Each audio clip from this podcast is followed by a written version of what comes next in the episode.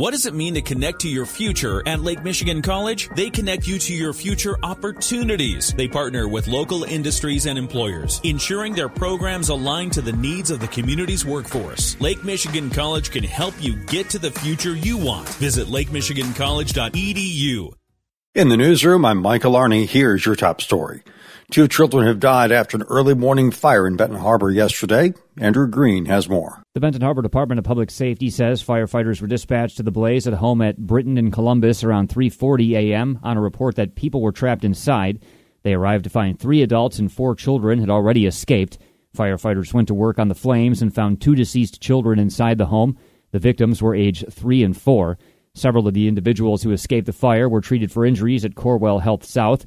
The cause of the fire is under investigation, and autopsies on the two children are planned at Western Michigan University. Their names have not been released. The home was a total loss. The alleged victim in the criminal sexual conduct case against former Lakeshore Public Schools teacher Perry Hepler is a minor. Berrien County jail records show Hepler was arrested this week on four charges. There one count of first degree criminal sexual conduct with somebody under the age of 13 and three counts of second degree criminal sexual conduct with somebody younger than 13. Hepler was a second grade teacher for Lakeshore, although the district says it does not believe the charges are related to the school. He resigned when the allegations were made. He was arrested Tuesday. He'll be back in court March 8th. Durga Properties, the owner of the Orchards Mall in Benton Township, no stranger to delinquent tax notices. The property taxes are piling up again. Ken Lundberg has the report. Last summer, the owner paid roughly $98,000 to settle unpaid tax bills from 2018 and 2019.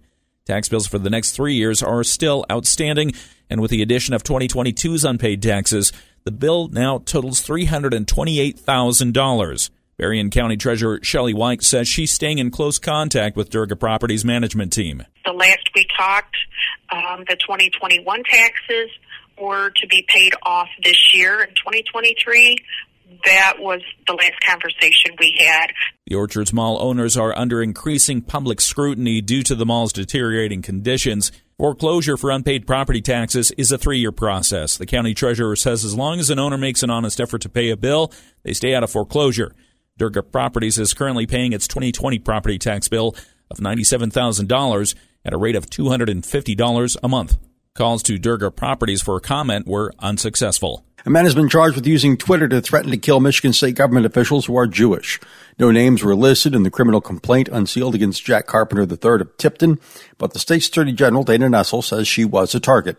The FBI says Carpenter was in Texas when he tweeted February 17th he was returning Michigan to carry out the punishment of death to anyone, that's a quote, who is Jewish in Michigan government. He was arrested in Texas February 21st. He had several firearms in his vehicle. He appeared in federal court in Detroit Wednesday. He remains in custody until a detention hearing today. New support and new partners have been announced by United Through Motherhood in Benton Harbor, the group that's been collecting diapers to be given out to people in need around southwest Michigan. On Thursday, United Through Motherhood announced grants totaling $48,000 from the Berrien Community Foundation the Pokagon Fund to distribute diapers around the region.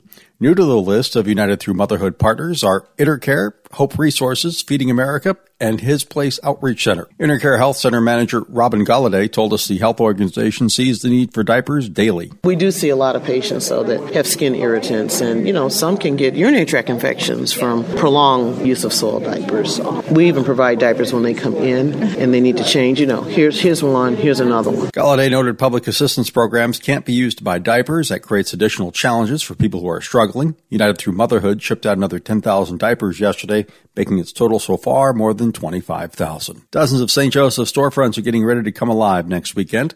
The annual March Mannequins event returns to downtown Friday, March 10th with a theme of board games. Daniel Crevier, events and operations manager for St. Joseph today, says there'll be 34 different windows, every business at the market. They'll have a different room on the Clue board game.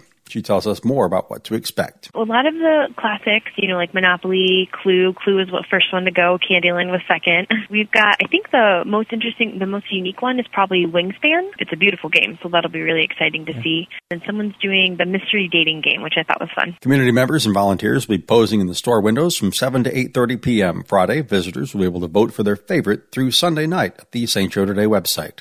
In the newsroom, I'm Michael Arning.